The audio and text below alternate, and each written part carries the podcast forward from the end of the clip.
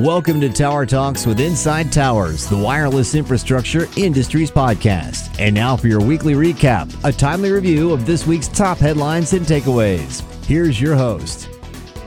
Welcome to Inside Towers Week in Review. I'm Leslie Stimson, Inside Towers Washington Bureau Chief.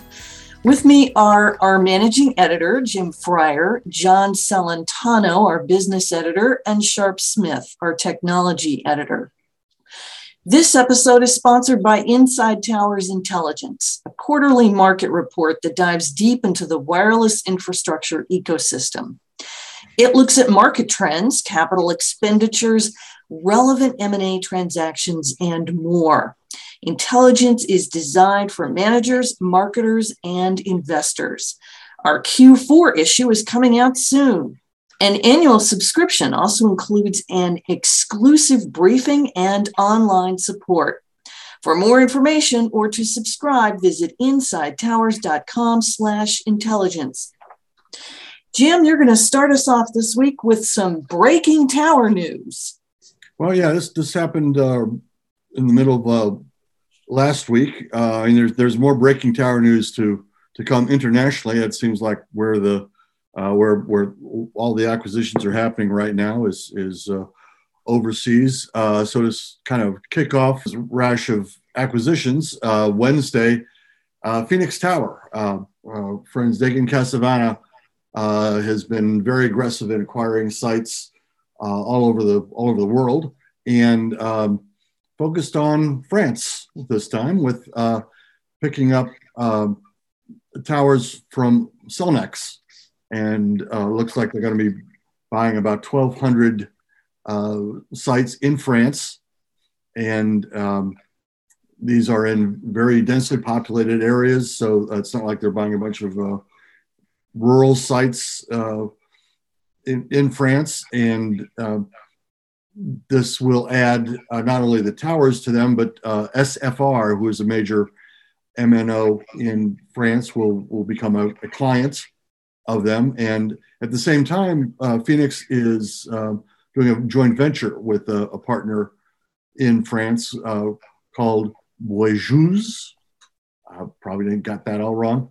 Bouygues Telecom, and that'll be picking up another 2,000 sites, uh, also in well-populated areas in in France. So, uh, but in both transactions, however, are still have to be approved by the French Competition Authority, and um, they approved uh, uh, last year's acquisition. Cellnex acquired uh, a company called Hivory last year, and that was that was approved.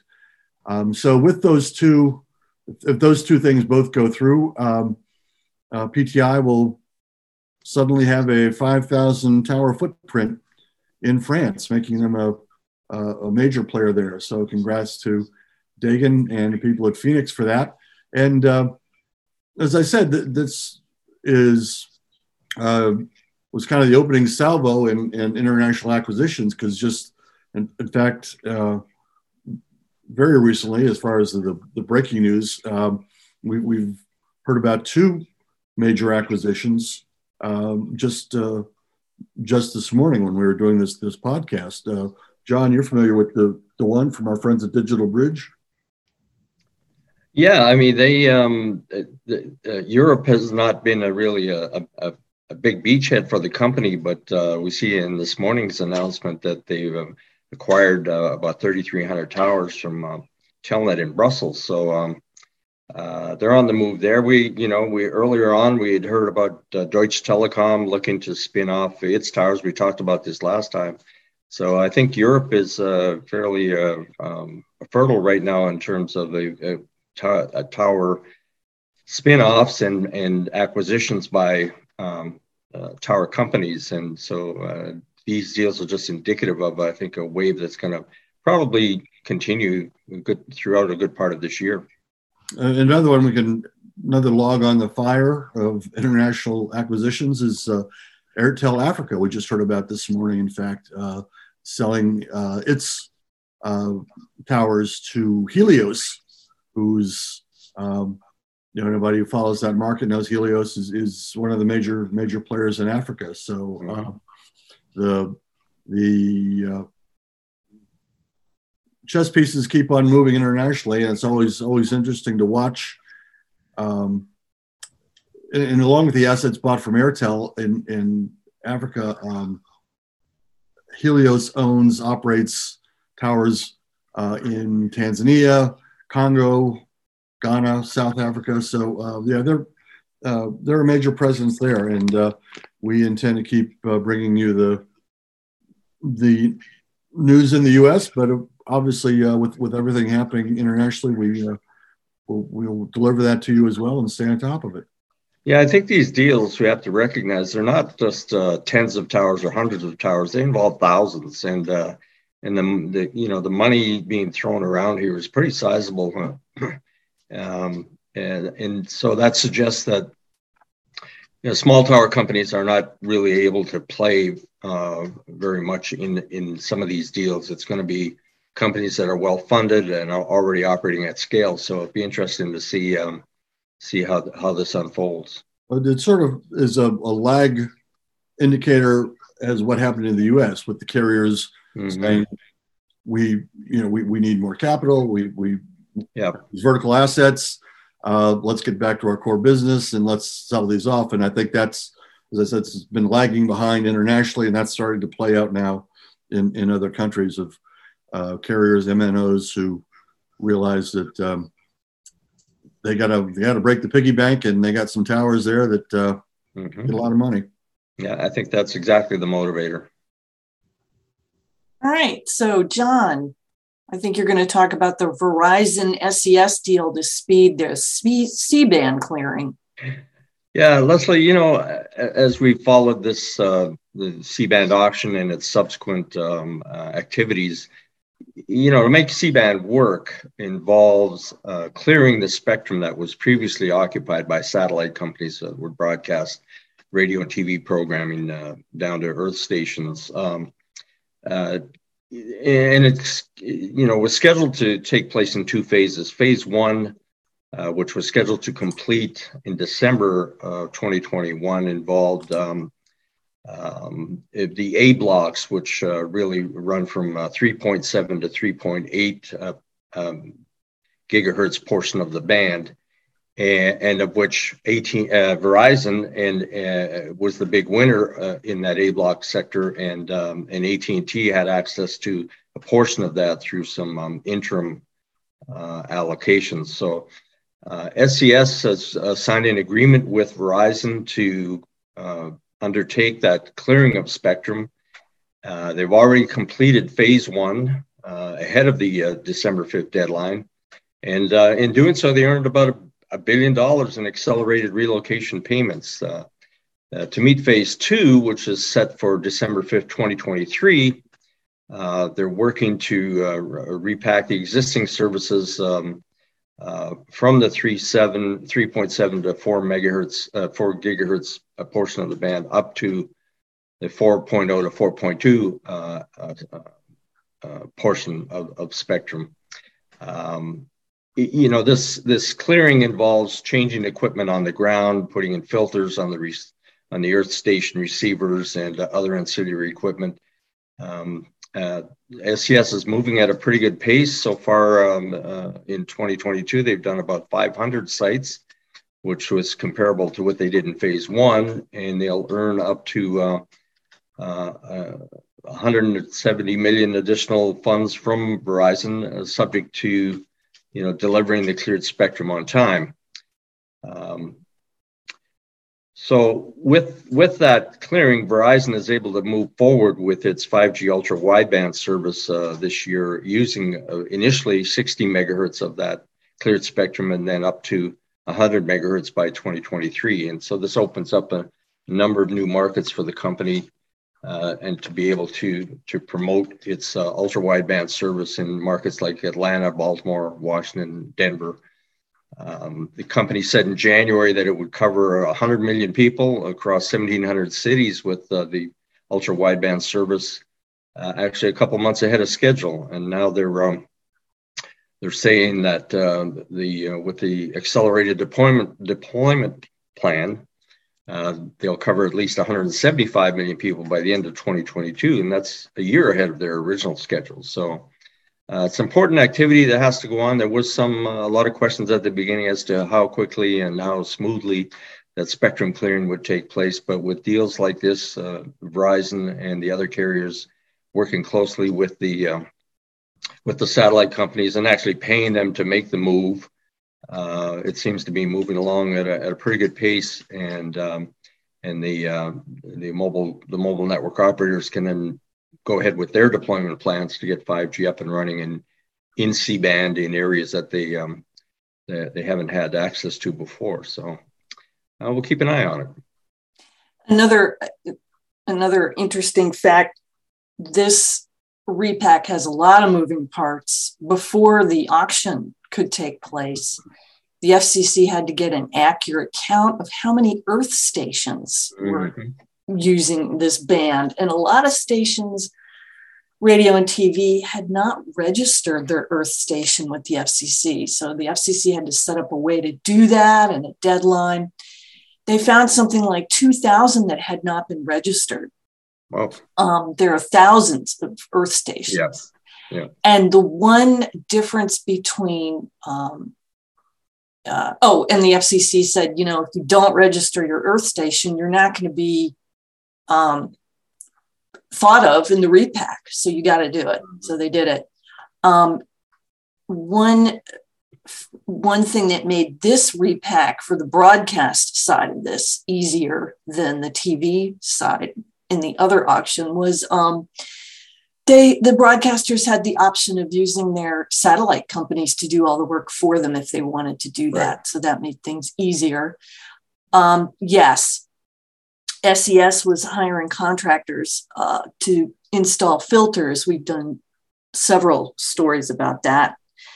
They um, and in this story, it said they installed something, they had to install filters at about 500 sites. Mm-hmm. And that was just SES. There were other satellite right. companies involved in this too. So a lot of moving parts in this, and it seems to be moving well. So that's good. Good for the wireless companies. There was a push to get to the December 2021 deadline. There's a couple years of runway to finish off the rest of it. And I think, uh, and at that point, all the winners of the C-band auction will have access to that spectrum. But uh, it seems like um, yeah, the incentive for the, the satellite companies is to try and move it along and do it at or ahead of schedule and and, and collect that that funding that has been allocated to them. Yeah. Um, the other, uh, and this is sort of a niggling detail, but previous to the auction and this whole C-band clearing plan of the lower part, the satellite companies had full band, full arc, meaning their licenses allowed them access to the entire C band, mm-hmm. which makes a difference. If you're broadcasting, say, a sports uh, programming um, and there's sunspot interference or some other kind of mm-hmm. interference with your programming, you need to have the ability to switch to another frequency right away. The FCC changed the licenses of all the satellite companies. And they didn't ask them, they just did it. They said, you know, we're the holders of the licenses. This is how your license is going to be treated now. And it's like, whoa. Hmm. So that was a big adjustment for the satellite companies. Another story this week that had a regulatory angle the FCC announced when it's going to hold the next wireless auction for 5G, the 2.5 gigahertz auction uh, Chairwoman Rosenworcel last week had said it would be held in July. This week, the FCC said, yes, the date bidding is going to start is July 29th. Um, and the agency confirmed it will use an ascending clock format, a format favored by T Mobile. New Street Research policy analyst uh, Blair Levin he figures T Mobile is likely to be the big winner in this auction because it would allow the company to fix the so called Swiss cheese problem its 2.5 gigahertz network grid is known to suffer from. How much T Mobile will have to spend to accomplish that is not known right now. Um, he says the commission lowered what the final amount will be by adopting the ascending clock format. Um, that was instead of a single sealed bid auction, which had been favored by some smaller players. The ascending clock format is generally regarded as more efficient in terms of price discovery. From T Mobile's perspective, it could allow the carrier to target its dollars more precisely so they don't have to do blind bids. Um, short form applications for the auction are due by May 10th. Shortly afterwards, the FCC will publish the list of who's going to bid. And there's sort of an undercurrent here, too. The FCC's auction authority expires at the end of its fiscal year, which is September 30th. There's been a lot of noise on the Hill lately. Uh, Chairwoman Rosenworcel has said to Congress, hello, please pay attention to this. Our auction authority expires on September 30th. And after the meeting last week, we asked her, you know, what, what happens if you if it isn't extended? And then you're in the middle of this auction. And she didn't directly answer that. She just said, you know, we anticipate uh, starting this auction on time. But um, New Street believes the issue will be resolved and the auction will proceed. So we'll, we'll monitor that situation. And Sharp, you're going to talk to us about 5G and BMWs. Yes, Leslie. Uh, we uh, we had an announcement from T-Mobile that their uh, uh their 5G technology is going to be introduced to uh, uh, two high-end electric cars made by BMW, the iX and i4, and it's going to be out in this year's uh, this year's model 2022, and uh, the uh, as you can imagine, it uh, uh, creates a mobile Wi-Fi spot and able to to download 10 devices at a time.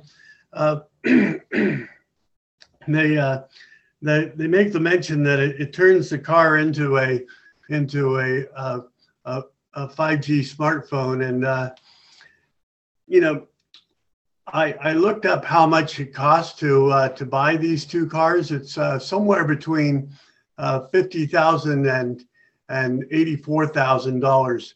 Uh, so I'm uh, I'm thinking you can uh, you can get a, a 5G phone for a lot less than that. So um, it's uh, I think what is really the uh, the big news here is uh, is that this is the, first step toward getting these cars uh, uh, connected to the uh, to the grid and begin to start implementing smart smart car type of uh, technology.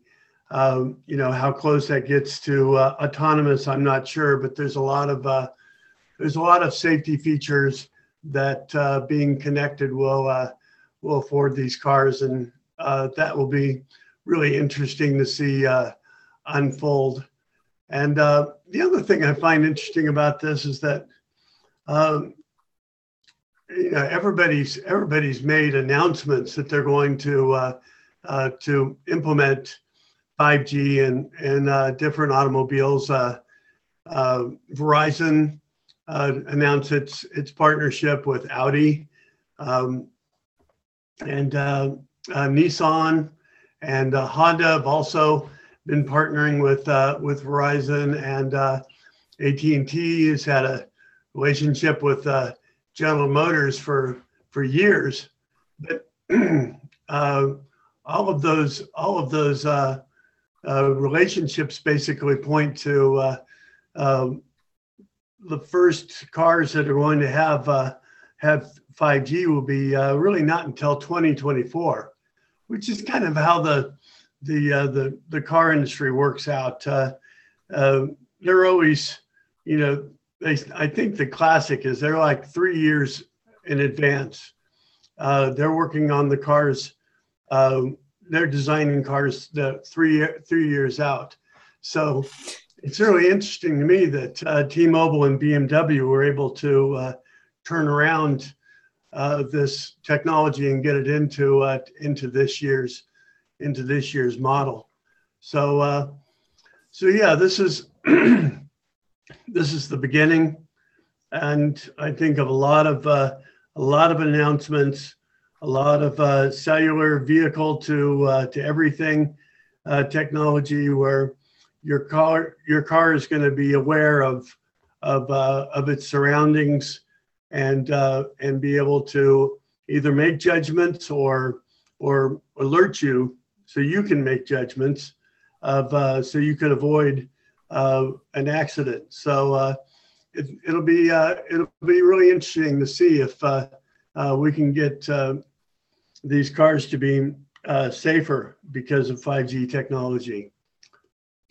I remember being at CES and sitting at demo cars when automakers were having to grapple with the fact that instead of engine or other mechanical reasons, new car buyers were more interested in tethering, pairing their phone with their car. They wanted to know what features were in the infotainment center. And that was a huge shift for the automakers to have to start talking about that in dealerships. That's a wrap. Thanks for listening to Inside Towers Week in Review. We'll see you in a week. Thank you for listening to Tower Talks. To subscribe to our podcast, our daily newsletter, or use our other industry resources, please visit InsideTowers.com. Until next time, you've been listening to Tower Talks from Inside Towers, the wireless infrastructure industries podcast.